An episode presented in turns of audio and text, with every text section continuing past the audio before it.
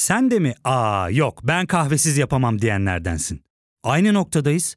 İlk ve tek kahve üyelik uygulaması Frink'le tanış. Hem bütçeni koru hem de hiç bitmeyen kahvenin tadını çıkar. Yakınlarından terapinin onlara ne kadar iyi geldiğini dinlesen de kendin için bir şeylere başlamak zor geliyor olabilir. Ya da sevdiklerine yardım etmeye istekliyken kendi ihtiyaçlarını görebilmek. Hayvel, uzman psikologlarıyla kendi ihtiyaçlarını bulmanda sana destek olacak. Terapi yolculuğuna başlamak için detaylı bilgi bölümün açıklamalarında. Selamlar herkese. Trendspor'da bu hafta futbol gündemi oldukça yoğun ve son olarak Eurobasket'te de şampiyon İspanya oldu. Eurobasket'in şampiyonu İspanya'yı, finali, üçüncülük maçını, Eurobasket'in tüm detaylarını bir kez daha ve bu hafta son olarak sevgili Anıl Uysal'la programın sonunda detaylıca konuşacağız. Ondan önce futbolla başlayalım. Futbolda hem milli takım kadrosu açıklandı hem Fatih Terim belgeseli Netflix'te yayınlandı. Bu gündem oldu. Hem haftanın maçları oynandı. Hepsine değineceğiz ve son olarak Fenerbahçe Alanya Sporu ezdi geçti. Son maçla birlikte her zaman olduğu gibi gündemden başlayalım.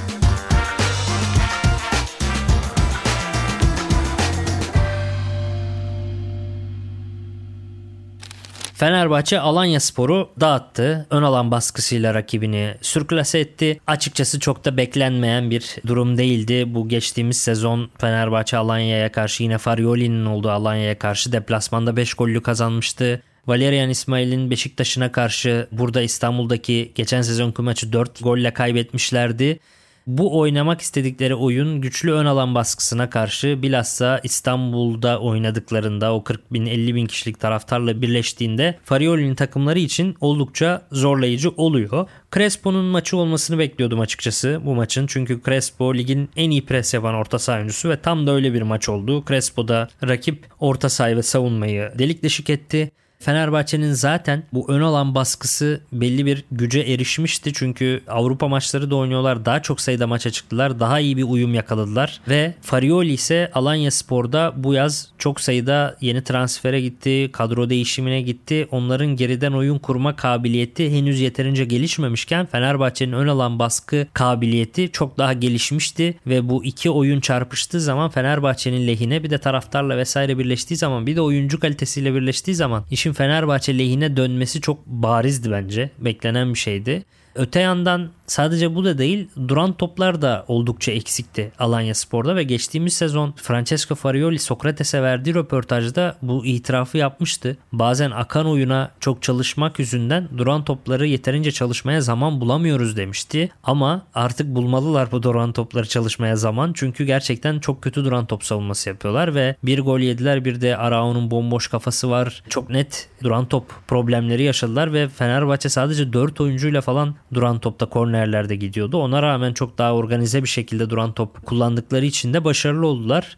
Fenerbahçe de bu arada Jorge Jesus'un da hakkını vereyim. Hem taçtan hem kornerlerden diğer maçlarda da zaten başarılılar. Bir de kötü duran top savunan Alanya ile karşılaşınca da gol ve net pozisyonlar ayrıca gelmiş oldu. Tabi bu maçı biraz da Farioli üzerinden okumak lazım. Zira Farioli ile ilgili ilginç bir durum var hem Karagümrük'te hem de Alanya Spor'da Farioli'nin ilk 10-15 maçı çok çok daha iyiydi. Hatta bu ilk 10-15 maçlık dönemlerde Karagümrük'ü çalıştırırken Başakşehir'i 4-0 yendikleri ve Aykut Kocaman'ın istifasına giden bir maç var mesela rakiplerini sürklase etmişlerdi. Veya Alanya Spor'un başındayken çıktığı ilk maçlardan bir tanesinde Hatay Spor'u 6-0 yenmişlerdi. İlginç bir şekilde Farioli göreve başladığı ilk 5-10 haftada çok çok daha iyi futbol oynatırken Haftalar geçtikçe oyun gücünün yükselmesini beklerken aksine devamlı kendini tekrar eden geriden oyun kurma setleri rakipler tarafından ezberleniyor ve her iki takımda da günden güne oyun gücünü kaybeden bir Farioli görüyoruz. Bu benim için bir hayal kırıklığı oldu çünkü dediğim gibi hem Karagümrük'te hem Alanya Spor'un ilk döneminde çok güçlü oyunlar da vardı sahada ve çok genç bir teknik adamın çok güçlü oyunlarla aldığı bu galibiyetler Hatay geçen senenin flash takımlarından 6 tane atıyorsunuz. Başakşehir ligin en güçlü takımlardan 4 tane atıyorsunuz. Hem de çok başka bir oyun oynayarak atıyorsunuz. O yüzden ben de açıkçası Forioli'ye karşı çok yükselmiştim ama bu yükseliş ilerlemek yerine aksine geri gidiyor. Öte yandan bu sezon yaz transfer dönemini de takviyeler açısından da çok kötü geçiren bir Alanya Spor var. Bir tek kalecileri Runarsson çok iyi oldu. Marafonalardan falan çok daha iyi bir kaleci. Ama onun dışında o Targenineler işte Zidane Ferhatlar falan çok bir etkileri olmadı. Yani ve merkez orta sahaya işte Dumbia'yı getirdi. Geçen sene gelen Fer vardı. Bunlar çok ağır oyuncular. Ben başka bir platformda maç önü yaptığım analizde bu ağır oyunculara karşı Crespo'nun baskı yaptığı zaman çok net üstünlük kurmasını bekliyordum diye bir cümlem var ve özellikle Fer'in çok ağır bir oyuncu olduğunu ve merkez orta sahada geriden oyun kurmaya çalışan bir takımın merkez orta sahasında ağır bir oyuncunun oynamasının o baskıyı çok daha fazla üzerine çekmeye sebep olduğunu söyledim. Tam da böyle oldu. Fer arkasından gelen Crespo'yu fark edemedi. Fark edince de iş işten geçmiş oldu. Ağır kaldı. Crespo geldi topu kazandı ve onun kazandığı topun devamında Rossi ile 1-0 öne geçti Fenerbahçe. Yani tam beklenenler oldu açıkçası ve bir genç hoca olarak Farioli'nin transferde de çok daha ince eleyip sık dokumasını, çok daha fazla çalışmasını ve kendi oyun sistemini karşılayacak çok daha çabuk oyun kurucu ve registalar transfer etmesini bekliyorsunuz. Madem geriden oyun kuracaksınız o zaman 6 numaranız bir dönem Galatasaray'da oynayan mesela Jean-Michel Seri gibi çok çabuk ekseni etrafında çok kolay dönen ve topun hızını çok arttırabilen bir 6 numara olması gerekiyor. Fer'in tam tersine ki baskı yediğinde top kaybı yapmasın da topu 3. bölgeye aktarabilsin. Hani mesela bir pozisyon var ilk yarıda nadiren olan. Efkan'a iki kişili baskı yaptı Fenerbahçe'den. Efkan bir şekilde çalım atıp arkasını dönmeyi bildi. Bir uzun top attı. Net bir pozisyona girdi Alanya Spor tek bir uzun topla. Bu geriden oyun kurmanın öyle bir şeyi var. Topu kaptırırsanız gol yiyorsunuz. Bir şekilde kaptırmayıp 3. bölgeye aktarırsanız da tehlikeli bir geçiş yapmış oluyorsunuz. Dediğim gibi Fenerbahçe'nin piresi Alanya Spor'un geriden oyun kurma kabiliyetinin çok daha organize, çok daha önünde olduğu için de hep Fenerbahçe'nin istedikleri oldu. Büyük ölçüde Fenerbahçe'nin istedikleri oldu. Birkaç geçişe Alanya Spor yapabildi. Birkaç geçiş sağlayabildi ama onlar da gole gidemedi ve özgüven de kırıldı tabii Alanya Spor'da. Fenerbahçe çok net bir galibiyet aldı. Jorge Jesus da rotasyonu da oldukça kuvvetli kullanıyor. Çok hak ettiği bir galibiyeti almış oldu Fenerbahçe. Dünün 17 seansındaki maçlar da Başakşehir ile Karagümrük karşılaştı ve Trabzonspor'da Gaziantep ile karşılaştı. Ben bu Başakşehir maçını gidip yerinde izlemek istedim. Çünkü Başakşehir bir rekorun eşiğinde. Konya Spor'da o rekorun eşiğindeydi ama bu hafta kaybetti. Gol yedi daha doğrusu. Nedir o rekor derseniz 1959'dan itibaren sayılan Süper Lig'de yani istatistikleri tutulan Süper Lig'de hiçbir takım 7 maç üst üste gol yemeyerek sezona başlayamadı. 6 maçla hem Başakşehir hem Konyaspor bu rekoru egale etmiş oldular.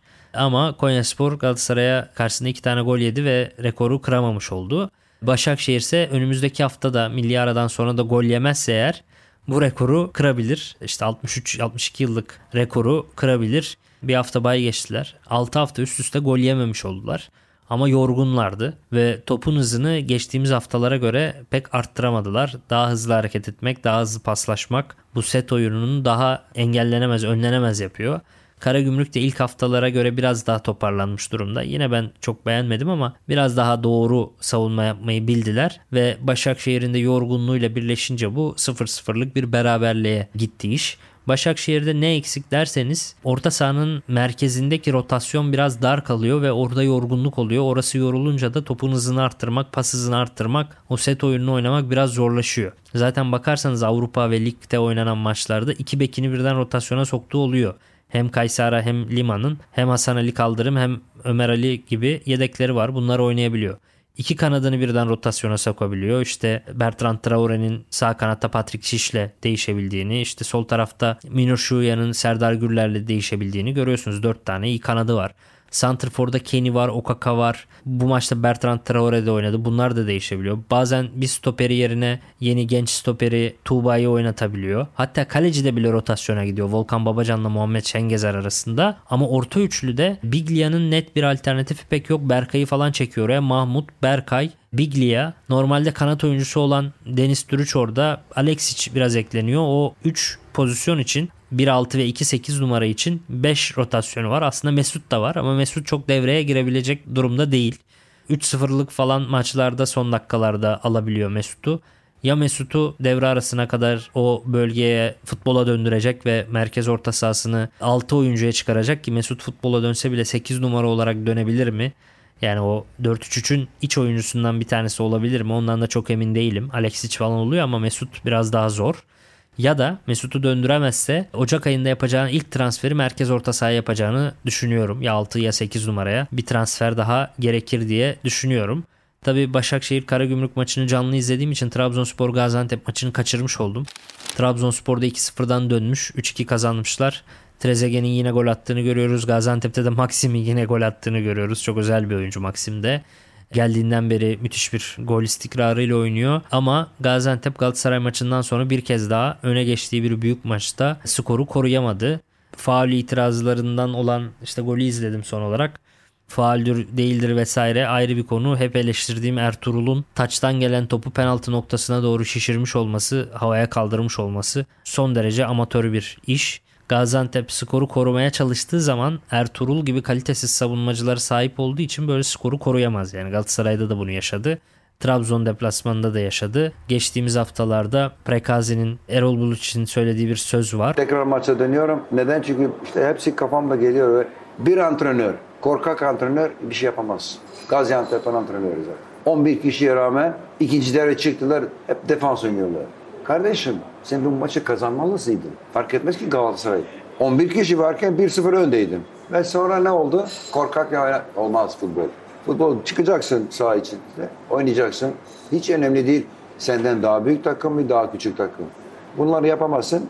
Netice belli. Zaten belli oldu netice. Diye Galatasaray maçından sonra söylemişti. Bir benzeri Trabzon maçından sonra da yaşandı. Bu haftanın ilginç bir maçı daha var. Ona da değinmek istiyorum. Biraz daha Anadolu maçlarına da değinmiş oldum bu bölümde ama gerçekten hak ediyorlar bence. Antalya Spor Adana Demirspor maçı oynandı ve Adana Demirspor kendisini liderliğe çıkaran bir galibiyet aldı. Ve Antalya Spor da Trabzonspor'u yendikten sonra oynadığı 4 maçı da kaybetmiş oldu ve 13. sıraya kadar gerilediler. Farioli gibi sancılı günler bir diğer genç teknik adam Nuri Şahin'i de bekliyor. Sıradaki milli maç mesaisinden sonra Konya Spor deplasmanı olacak rakibi Antalya Spor'un ve o maçta oldukça zorlu geçecek gibi görünüyor. Öte yandan geçen sene de Trabzonspor'u yenen tek takımlardı çok uzun bir süre ilk devre kazanmışlardı ve o maçı kazandıktan sonra da tam 8 maç üst üste kazanamamışlardı. 4 mağlubiyet 4 beraberlik almışlardı. Yine benzer bir senaryo. Trabzonspor'u 5 attılar kazandılar ve sonraki 4 maçı birden kaybettiler. Adana Demirspor'a da değinmek lazım lidere. Adana Demirspor geçen hafta oynadığı gibi 4-4-2-0 oynadı. Bu şekilde telaffuz edeceğim bu pek bilinmeyen, oynanmayan sistemi. 4 savunma, 4 orta saha ve 2 10 numara yani forvetsiz 4-4-2-0 şeklinde bir düzen. Geçtiğimiz haftaki bölümde de bahsetmiştim. Onu 2020-21 sezonunda Şampiyonlar Ligi yarı finalinde ve o sezon birçok maçta Pep Guardiola da Manchester City'de oynatmıştı. 4 savunma, 4 orta saha, sağ kanatta Mahrez, sol kanatta Foden, merkez ikilde Fernandinho ve İlkay vardı. Ve onların önünde de 2-10 numara bu Paris Saint Germain maçı Şampiyonlar Ligi yarı finali ilk 11'ini söylüyorum. Bu dörtlü orta sahanın önünde de 2-10 numara Kevin De Bruyne ve David Silva oynuyordu. Yani iki sahte 9 gibi 2-10 numaradan kurulan hem 4 orta saha oynuyorsunuz hem 2 forvet gibi oynayabiliyorsunuz. Bu düzeni Montella'nın Süper Lig'e taşıdığını görmüştük. Geçtiğimiz hafta Trabzonspor'u yenmişlerdi bu düzende ve bu hafta da Antalya Spor'u yendiler ama Adana Demirspor'da geçtiğimiz haftada Rakitski çok aksamıştı tecrübeli stoperleri. Bu haftada kırmızı kart gördü ama ona rağmen Antalya Spor'da da iki kırmızı kart var. Hele yeni transferlere Nakajima'nın oyuna girer girmez 30 saniye içinde kırmızı kart görmesi de oldukça ilginç bir sekanstı. Adana Demirspor'u tebrik ediyorum. Antalya Spor'u da Nuri Hoca'yı da umarım toparlanırlar diyorum ve Beşiktaş maçına geçelim. Beşiktaş'ta bu kaleye gelen şutların gol olma ilginçliği sürüyor. Normalde böyle bir şey olmaz demiştim geçen hafta. Bu hafta yine oldu. Geçen hafta itibariyle kaleye gelen 13 şutun 8'i gol olmuştu. Bu hafta itibariyle 15 şutun 10'u gol oldu. Normalde kaleye bulan şutların %30 civarı gol olur. Beşiktaş'ta şu anda bu sezonun 7. haftası itibariyle bu oran %67'lerde. Yani gerçekten iki kattan daha fazla yani kaleye giden gerçekten gol alıyor. Hatta daha ilginci kaleye gitmeyenler de gol oluyor. Yani şut olmayanlar da gol oluyor. Aslında bu İstanbul Spor maçında kaleye bulan iki şuttan bir tanesinin Ersin'in kucağında kaldı.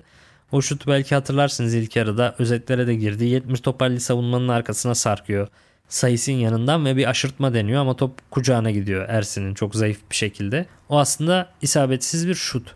Fakat diğer ilk gol Ersin'in kendi kalesine attığı gol pardon az önceki bahsettiğim Sayıs'ın yanından gelip de vurduğu top aslında isabetli bir şut. Fakat ilk gol Ersin'in kendi kalesine attığı gol aslında isabetsiz bir şut. Yani direkten dönmüş oyun alanına dönecekken Ersin'in sırtına çarpıyor ve gol oluyor. Bu aslında Alanya deplasmanında da böyleydi. Alanya deplasmanında da kaleyi bulan 3 şutun 3'ü de gol olmuş gibi gözüküyordu.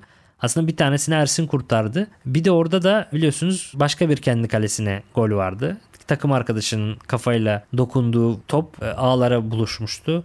Yani iki tane kaleyi bulmayan şut da aslında kendi kalesine olarak Beşiktaş ağlarına gitti. Ciddi bir şanssızlık yaşıyorlar bir yandan ama bu maçta pek iyi oynamadıklarını da söylemek lazım. Bilhassa Valerian İsmail'in bir uygulaması çok dikkat çekici. Stoper ve kale gibi birliktelik ve uyumun çok önemli olduğu pozisyonlarda çok sık rotasyona gidiyor Valerian İsmail ve ceza sistemi üzerinden gidiyor. Mesela bir önceki hafta Başakşehir maçında Necip hata yaptı ve 78-79. dakikalarda 1-0 mağlupken kendi evinde Başakşehir'e karşı Necip yerine Tayyip girdi oyuna. Tam Necip hata yapmış olabilir de maçın bitmesine 12-13 dakika kalmış. Bir stoperi çıkarıp başka bir stoper almanın oyunun gidişatına çok bir etkisi olamaz yani. O sırada orta sahan değişebilir, kanatların değişebilir, forvetin değişebilir. Maçın sonucunu değiştirmeye çok daha müsait hamleler yapabilirsiniz Necip Tayyip değişikliğindense.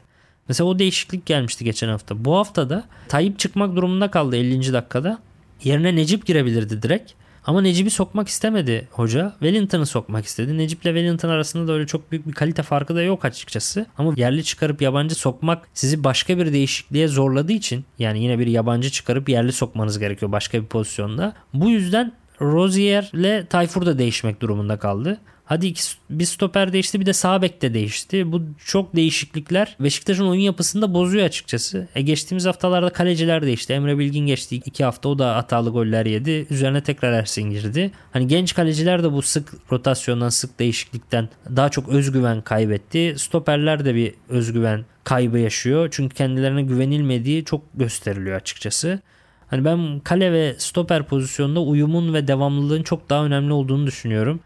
Ama bu sürekli ceza verme anlayışı biraz stoperleri ve kalecileri konsantrasyon ve özgüven olarak geri plana itmiş gibi oldu. Öte yandan İstanbul Spor da bu sezon itibariyle 7 maçta sadece 4 gol attı ve 2 tanesi frikikten çok şık goller. 4 golün 4'ü de ceza sahası dışından. Bu 4 golün 3'ü sol çaprazdan hatta ve ilk 2 golü atan Etemi de aslında bu maçta oynamamıştı. Yeni uzaktan şut golleri kattılar hanelerine henüz ceza sahası içinden golleri yok ki geçen sene TFF 1. Lig'in gol kralı İbrahim e, takımla birlikte devam ediyor ama Süper Lig seviyesinde ceza sahasında pek kolay kolay İbrahim'e alan ve zaman bırakmıyorlar. İbrahim biraz ağır bir oyuncu ve çok fizikli bir oyuncu da değil. Onu biraz harcıyorlar açıkçası Süper Lig seviyesinde. TFF 1. Lig'de Süper Lig arasındaki kalite farkı da biraz İbrahim üzerinden okunabiliyor diyebilirim. İstanbul Spor'da da son olarak şunu da söyleyeyim. Evet kadroları kalitesiz ama rakibi oynatmama konusunda da son derece dikkatliler ve son derece disiplinliler.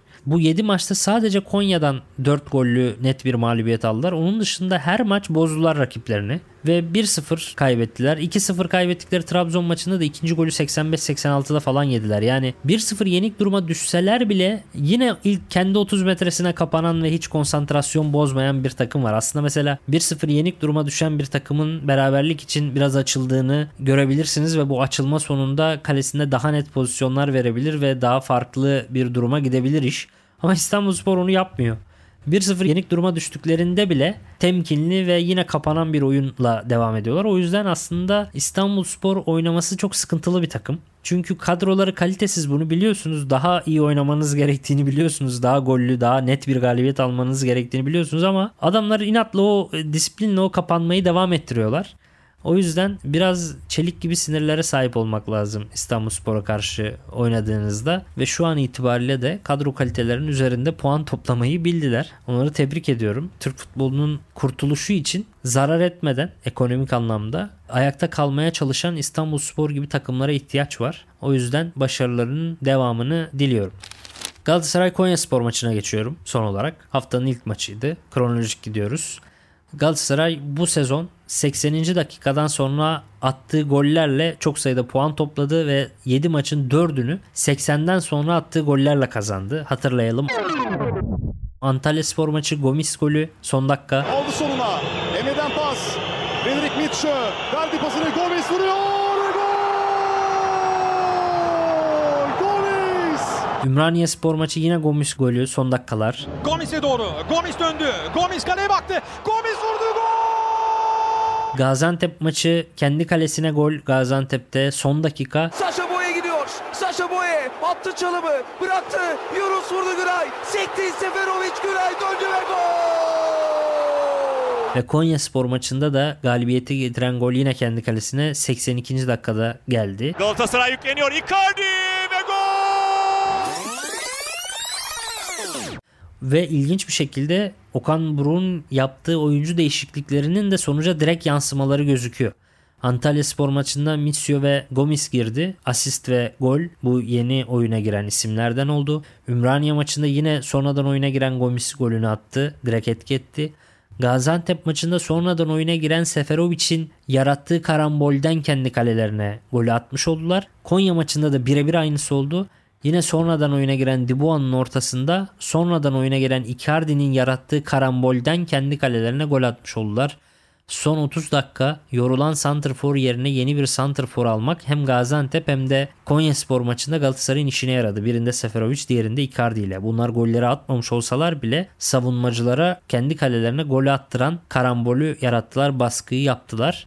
Hatta bence Trabzon maçında 0-0 berabere biten Trabzonspor maçında da Berkan'ın sonradan oyuna girmesi çok net katkı sağlamıştı. Hatta Kerem'e de aldı at diye bir pas vermişti biliyorsunuz ama Kerem o golü atamamıştı. Hani orada da Berkan oyuncu değişikliği de yine pozitif yansımıştı. 7 maçın 5'inde teknik direktör değişikliklerinin çok net katkısının geldiğini görüyoruz. Ama bir hakkını da verelim. Giresunspor maçı oyuncu değişiklikleri de beraberlik hatta galibiyete doğru giden maçı mağlubiyete çevirmişti. O da kötüydü yani. Diğer 5 maç için oyuncu değişiklikleri gayet iyi sonuç verdi diyebiliriz Okan Hoca için. Ama bir Giresun maçı da nazar boncuğu olsun. O da kötü sonuç verdi açıkçası. Mağlubiyete sebep oldu. Onu da söylemek lazım. Galatasaray kötü oynadı falan deniyor da açıkçası bence Galatasaray Kasımpaşa maçından pek farklı oynamadı. Kasımpaşa maçında da yine rakibine çok fazla geçiş imkanı vermişti Galatasaray ama Kasımpaşa o kadar kaliteli bir takım değildi ve bu geçişleri değerlendiremedi. Fakat Konyaspor Ligi'nin en kaliteli takımlarından bir tanesi ve bu geçişleri gayet iyi değerlendirmeyi bildi. Öte yandan Konyaspor Lig'in en iyi uzaktan şut atan oyuncularına sahip takımı. Bütici olsun, bu maç oynamadı ama Muriç olsun, Amiradze Ahmetoviç olsun ve bilhassa en iyisi de Endri Çekici. Uzaktan şutlarda bu kadar iyi bir takıma karşı da pek çalışmadığını görüyoruz Galatasaray'ın bu yönüne. Rakibinin bu yönüne pek çalışmadığını görüyoruz ve kolay şutlar attırdılar. Çekici de iki tane önünü buldu. Bir tanesini üst direğe vurdu. Bir tanesinde de ampul gibi golünü atmayı bildi. Bu açıdan Okan Hoca eleştirilebilir. Yine oyuncu değişiklikleri iyi sonuç verdi ama rakibin en güçlü silahı biraz fazla boş bırakıldı. Bir de Emin Bayram çok kötü bir maç çıkardı. Onunla ilgili daha önce şöyle bir yorum yapmıştım. Emin Bayram 19 yaşında bir oyuncu. Boyu gayet iyi. Uzun boylu bir genç. Ve boyuna göre de en önemli avantajı yavaş değil. Boyuna göre gayet hızı var. Bu önemli bir avantaj ama boyuna göre çok da güçsüz. Bu da çok önemli bir dezavantaj. Bu kadar boyu olan bir stoper bu kadar güçsüz olmaz. Kendisinden çok daha kısa Muhammed'e karşı ikili mücadeleleri hep kaybetti, hep devrildi. Sonradan giren Diouf da çok yaşlı bir oyuncu olmasına rağmen yine devirdi onu. Emin'in spor salonundan çıkmaması lazım. Güçlenmesi lazım. Kendisine bu uyarıyı yapalım. Gelişmesi lazım. Bu maçta maalesef ikili mücadelelerde çok eksik kaldı diyelim ve 7. hafta maçlarını bu şekilde tamamlamış olalım. Ya fark ettin mi? Biz en çok kahveye para harcıyoruz. Yok abi, bundan sonra günde bir. Aa, sen Frink kullanmıyor musun? Nasıl yani? Yani kahvenden kısmına gerek yok. Frink'e üye olursan aylık sadece 1200 TL'ye istediğin çeşit kahveyi istediğin kadar içebilirsin. Günlük 40 TL'ye sınırsız kahve mi yani? Çok iyiymiş. Aynen. Hatta şu anda 200 TL'lik bir indirim kodu da var. E hadi hemen indirip üye ol da bu fırsatı kaçırma. Terapiye başlamak, içinden çıkamadığın döngüleri kırmak, bazı yanlış bulduğun kararlarını değiştirmek ve kendinle beraber daha huzurlu bir yaşam inşa etmek için atabileceğin en değerli adımlardan biri. Hayvel ile yoğun yaşam tempona uyum sağlayarak online terapi seanslarını takvimine göre ayarlayabilirsin. Bini aşkın uzmandan sana en uygun terapisti seçebilir, podb10 koduyla indirimden yararlanabilirsin. Detaylı bilgi açıklamalardaki bağlantıda. Önümüzdeki hafta milli maçlar oynanacak ve bu milli maçlar öncesinde de milli takım kadrosu açıklandı. Kalede Uğurcan Çakır ve Altay Bayındır var. Trabzonspor ve Fenerbahçe'den. Beşiktaş'tan Ersin yok. Ren'den Doğan Alemdar var. Ren'de Doğan rotasyonda bazen oynuyor bazen oynamıyor. Ve onunla ilgili olarak geçtiğimiz hafta Volkan Demirel Sports Digital ile konuk oldu ve bir yorumda bulundu. Onu da eklemek istiyorum. Ben Doğan Alemdar'ın çok iyi kaleci olduğunu düşünüyorum. Ben Doğan Alemdar'ı Kayseri Spor'dayken takip ediyorum. Abisi aynı zamanda da menajerliği yapan Hakan Arıkan benim çok yakın arkadaşım. Onunla hep diyalog içerisindeydik ve çok da takip ettim. Şu an Rene gitti zaten. Çok da iyi olacak. Daha da iyi olacak. Yani çok iyi kalecilerimiz, Türk kalecilerimiz yetişiyor. Volkan'ın yorumu değerli tabii. Bir önceki milli takım kalecisi uzun süre milli takımı koruyan Uğurcan ve işte Altaylı milli takım kalesinden önce çok uzun süre milli takımı ve Fenerbahçe'nin kalesini koruyan Volkan Demirel'in hani böyle bir Doğan Alemdar çıkışı yapması bence önemli. Öte yandan savunmada Kayseri Spor'un çok iyi geçen sezondan beri çok iyi performans gösteren sağ beki Onur Bulut kadroya girdi. Bu bence güzel bir haber. Roma'nın sağ beki Zeki Çelik Roma'da oynuyor. Bu güzel. Zeki oynar büyük ihtimalle. Onur da yedeği olur. Stoper'de Leicester'da çok uzun süredir oynayamayan Çağlar Söyüncü yine de kadroya girmiş. Muhtemelen onu zorlayacak bir stoper performansı olsa Çağlar belki kadroya giremezdi. Kaan Ayhan Sassuolo'da rotasyonda son maçlarda yeniden oynamaya başladı. E, biliyorsunuz Beşiktaş ve Galatasaray'ın transfer listesindeydi ve son anda transfer gerçekleşmedi. Atalanda'da Merih Demiral devamlı oynuyor ve Hoffenheim'de Ozan Kabak gayet iyi oynuyor. Ozan ve Merih ilk 11'de oynar diye tahmin ediyorum bugünkü form durumlarına göre. Sol bekte Eren Elmalı var. Trabzonspor'dan katıldı. O da yeni milli oyunculardan. Rangers'tan Rıdvan geliyor. Rıdvan da yedek rotasyon ağırlıklı şu anda Rangers'ta. Ve Fenerbahçe'den Ferdi Kadıoğlu var. Yine ilk 11'de Ferdi'yi bekliyorum. Orta sahada Cengiz Ünder var. Marsilya'dan oynuyor. Yunus Akgün var. Galatasaray'da oynuyor. Kerem Aktürkoğlu var. Biraz formsuz ama oynuyor. Berkan Kutlu alındı. Berkan Kutlu'nun alınması eleştirildi. Çünkü takımında pek oynamayan bir oyuncuydu Berkan Kutlu ama Galat e, milli takımın orta sahasında Berkan Kutlu gibi presçi ve savunma özelliğiyle öne çıkan tempolu bir orta saha oyuncusu da yoktu. Sanırım bu rotasyon eksiğini gidermek için Berkan Kutlu alınmıştır. O yüzden hani çok eleştirildi ama anlayabiliyorum bu tercihi. İrfan Can Kahveci var Fenerbahçe'den. Orkun Kökçü var Feyenoord'dan. Serdar Gürler var çok formda Medipol Başakşehir'den ve Salih Özcan vardı Borussia Dortmund'dan ama Salih Özcan sakatlığından dolayı kadrodan çıkarıldı ve sonradan Tolga Ciğerci ile İsmail Yüksek ek- eklendi. Fenerbahçe'den İsmail Yüksek eklendi A milli takım kadrosuna ve Salih Uçan ilk açıklanan kadroda olmadığı için bile haklı olarak çok tepki çekmişti. Sonradan iki kişi eklendi kadroya Salih Özcan çıktıktan sonra ama Salih Uçan yine de eklenmedi. Ve net bir oyun kurucu da aslında Orkun Kökçü dışında yok. Yani Hakan Çalhanoğlu yok mesela. Bu koşulda dahi bir oyun kurucu olarak Salih Uçan'ın dahil edilmemesi biraz haksızlık gibi geldi bana. Çünkü Salih Uçan Beşiktaş'ın en formda oyuncularından bir tanesi. Öte yandan hani nasıl Berkan Kutlu tipi bir presçi savunmacı yok o yüzden alınması normal diyorum ama e, Salih Uçan gibi bir oyun kurucu da çok fazla yoktu. Alternatif olarak en azından alınması gerekiyordu diye düşünüyorum. Santrfor'da hem Burnley'deki Halil Dervişoğlu hem de Fenerbahçe'deki Serdar Dursun oynayamıyorlar pek. Yedekler, süre alamıyorlar. Neyse ki Enasyonal Getafe'de yine bu sezonda oynuyor ve formda çok güzel goller atmaya devam ediyor. İlk 11'de yine o olur Santrfor pozisyonunda diye bekliyorum ama Santrfor konusunda bir kriz yaşayabiliriz önümüzdeki dönemlerde. Enes Ünal eğer bir sakatlık yaşarsa veya bir form düşüklüğü yaşarsa devamlı oynayan Santrfor'umuz yok gibi bir şey. Bu da milli takımla ilgili gelecek dönemlerde bir sıkıntı yaratabilir diye düşünüyorum. Gelecek hafta milli takım maçlarından sonra ayrıca milli takımı da değerlendiririz. Öte yandan bu hafta bir de Fatih Terim belgeseli biliyorsunuz vizyona girdi Netflix'te. Futbolcu Fatih Terim, kaptan Fatih Terim, hoca Fatih Terim, baba Fatih Terim, dede Fatih Terim, imparator Fatih Terim. Sıralamaya geldiğin zaman zaten aşağı yukarı nereye geleceğimiz açık. Benim beklentim çok daha yüksekti. Birçok futbol severin beklentisi çok daha yüksektir. Ama beklentilerin biraz altında kalan bir belgesel oldu. Çok daha fazla kişinin konuşmasını beklerdim. Hadi bu FETÖ'den dolayı Hakan Şükürlerin, Ariflerin olmamasını anlıyorum. Onlar olsaydı belgeselde işi yani şeyinden çıkarabilirdi bu. Gündemi değiştirebilirdi. Belgeselin esas konuşulması gerekenlerden başka bir yere götürürdü ve hoş olmazdı. Tamam yani kabul ediyorum. Olmamasını anlayabiliyorum gayet ama Tugay Kerimoğlu yok mesela 96-2000 döneminin kaptanlarından bir tanesi. Suat Kaya yok belgeselde. Hakan Ünsal yok. Ergün Pembe yok.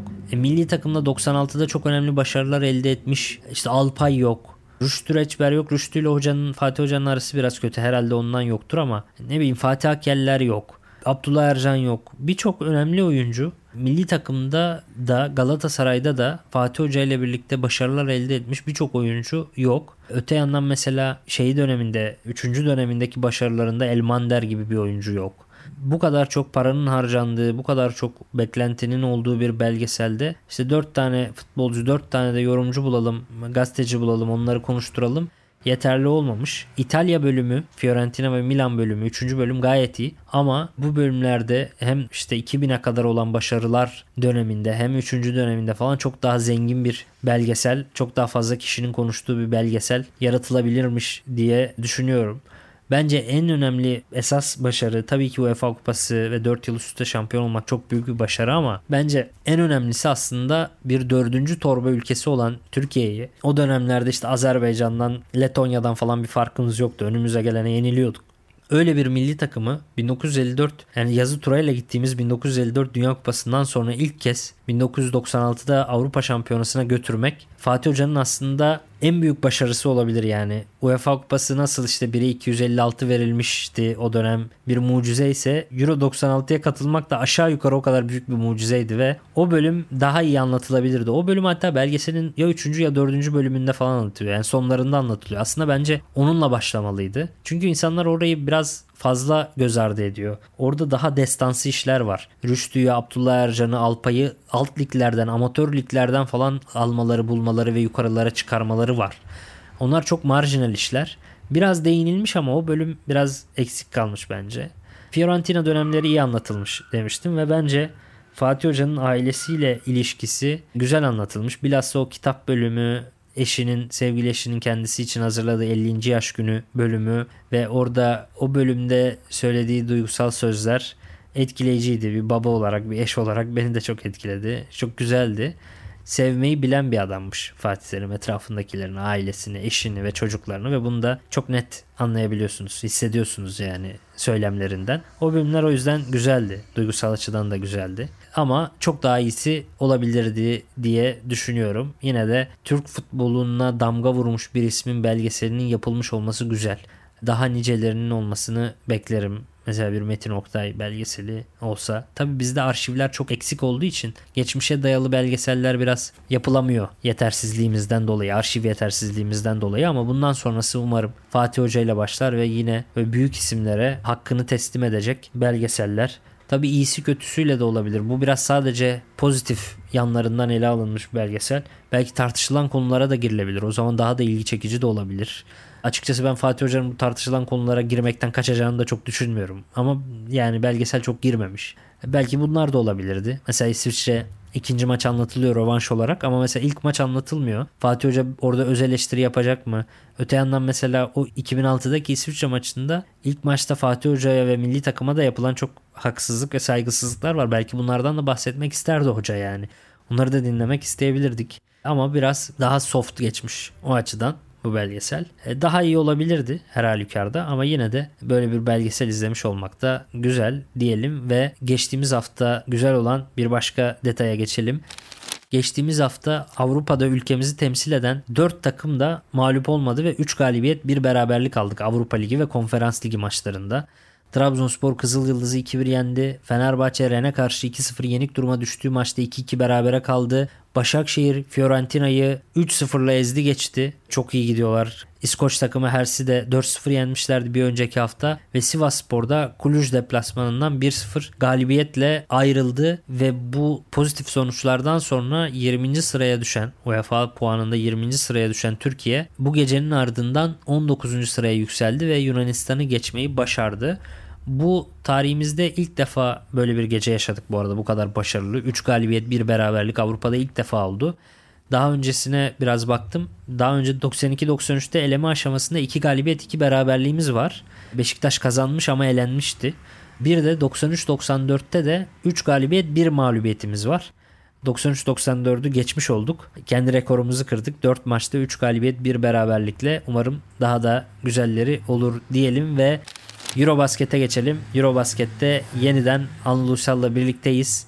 Şampiyon İspanya oldu. Ondan yorumlarını alacağız. Anıl'cığım selamlar. Selamlar abi merhabalar. Nasıl buldun şampiyonayı? Yani tatmin etti mi seni oynanan basketbol? Abi bence son yılların en keyifli Euro basketlerinden birisi oldu. Öyle Özellikle sürprizlerden vesaireden dolayı ama tabii çok kötü diye adlandırılacağımız şeyler de oldu. Mesela hakem kararları işte turnuva yönetimi, FIBA'nın bazı işte kararları hem Türkiye'nin aleyhinde o yaşadıklarımız grup aşamasında daha sonra yarı final finalde bazı hakem kararları vesaire ama genel olarak bence keyifli bir turnuva geride kaldı. Organizasyon problemleri çok dikkat çekti gerçekten. O saniyelerin unutulması falan eklenmesi gibi. Dün de oluyordu hatta sonradan fark ettiler vesaire toparladılar. Yani 2022 yılında bu tip çok bariz kararların yaşanması çok şey. Aslında turnuva tarihi itibariyle futbolun çok daha öncesinde başlamış. Yani 1937 ilk Avrupa Basketbol Şampiyonası.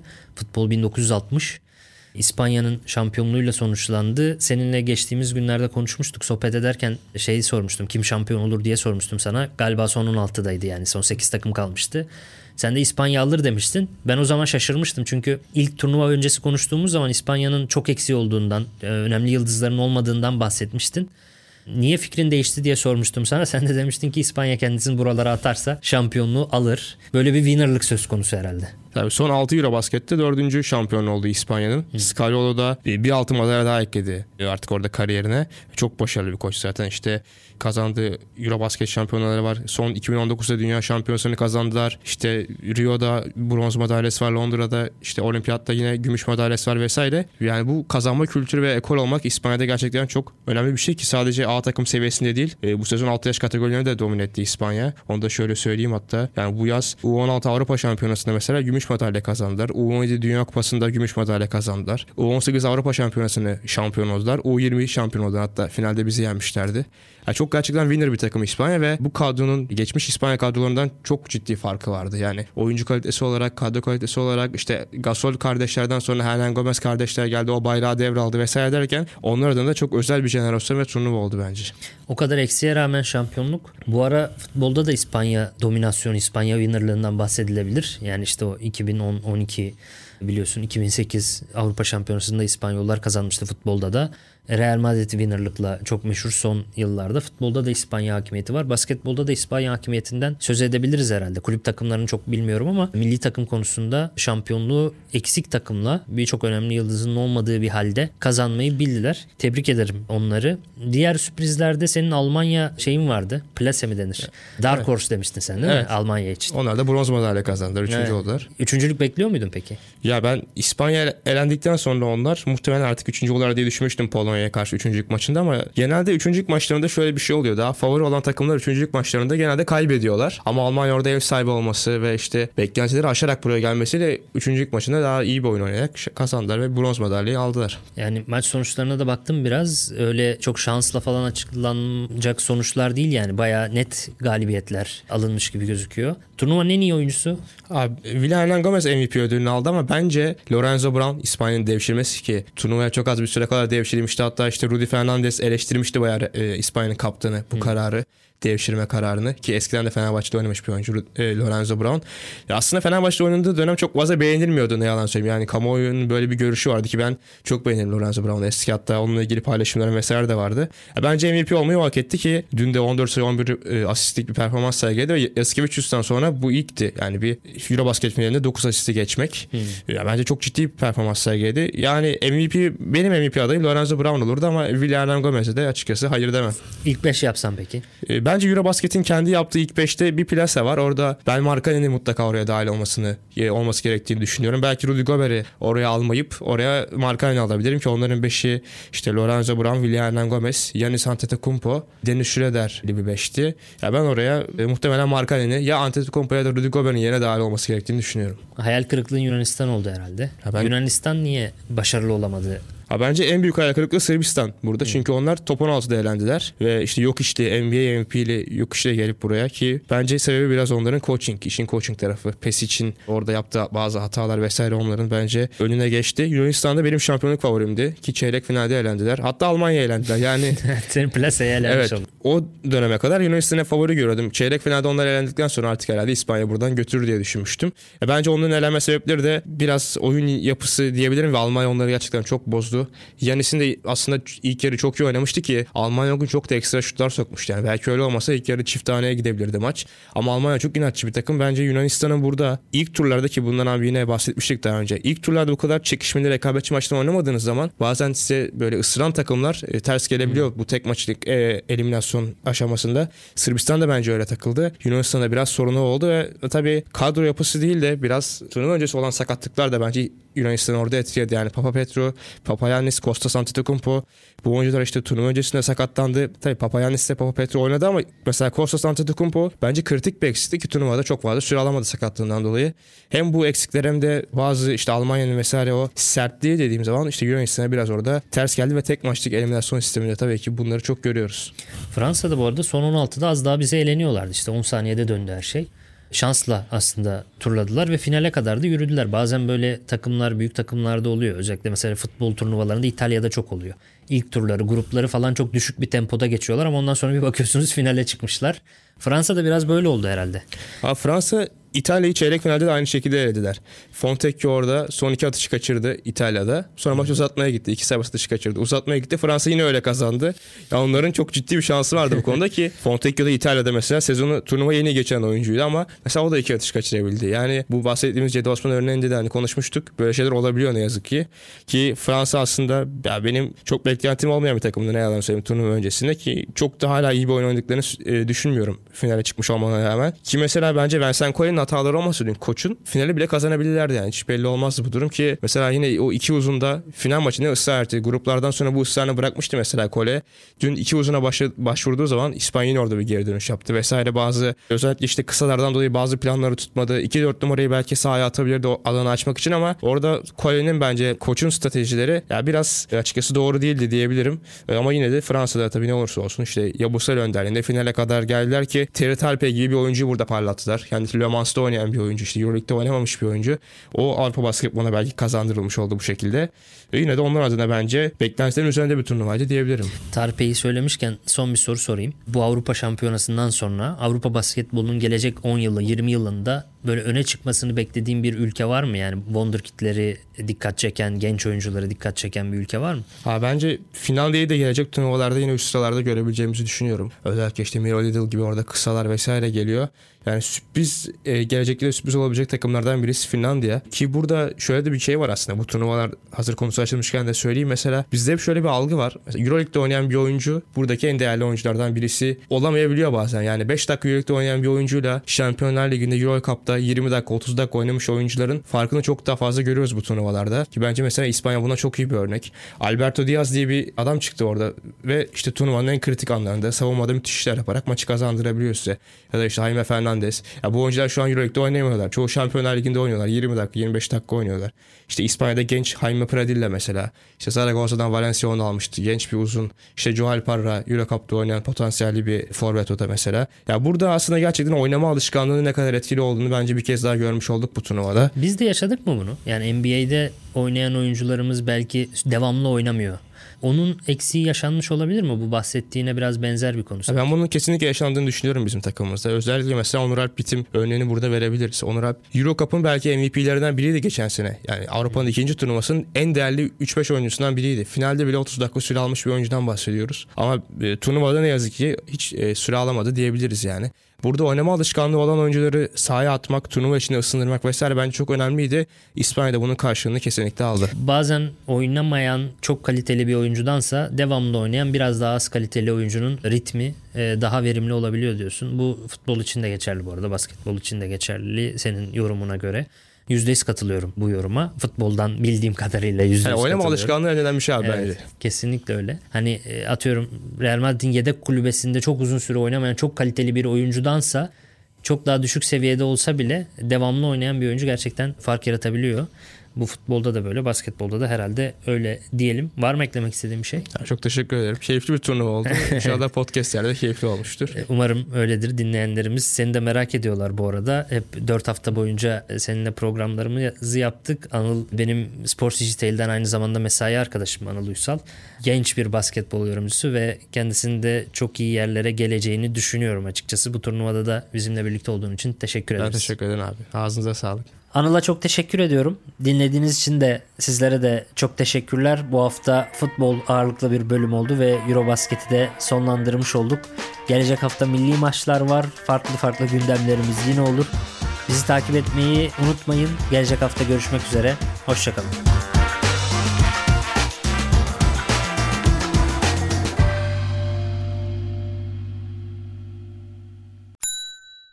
İlk ve tek kahve üyelik uygulaması Frink, 46 ildeki 500'den fazla noktada seni bekliyor. Açıklamadaki kodu girerek sana özel 200 TL'lik indirimden faydalanmayı unutma. Hadi sen de Frink üyeliğini başlat, kahven hiç bitmesin. Hem bugününe hem yarınına katacaklarıyla terapi yolculuğuna ve daha iyi hissetmeye bugün Hayvel ile başla. Açıklamadaki linkten Hayvel'i indir, ücretsiz tanışma görüşmelerinin ardından bütçene uygun seans paketini seç ve terapi yolculuğuna başla.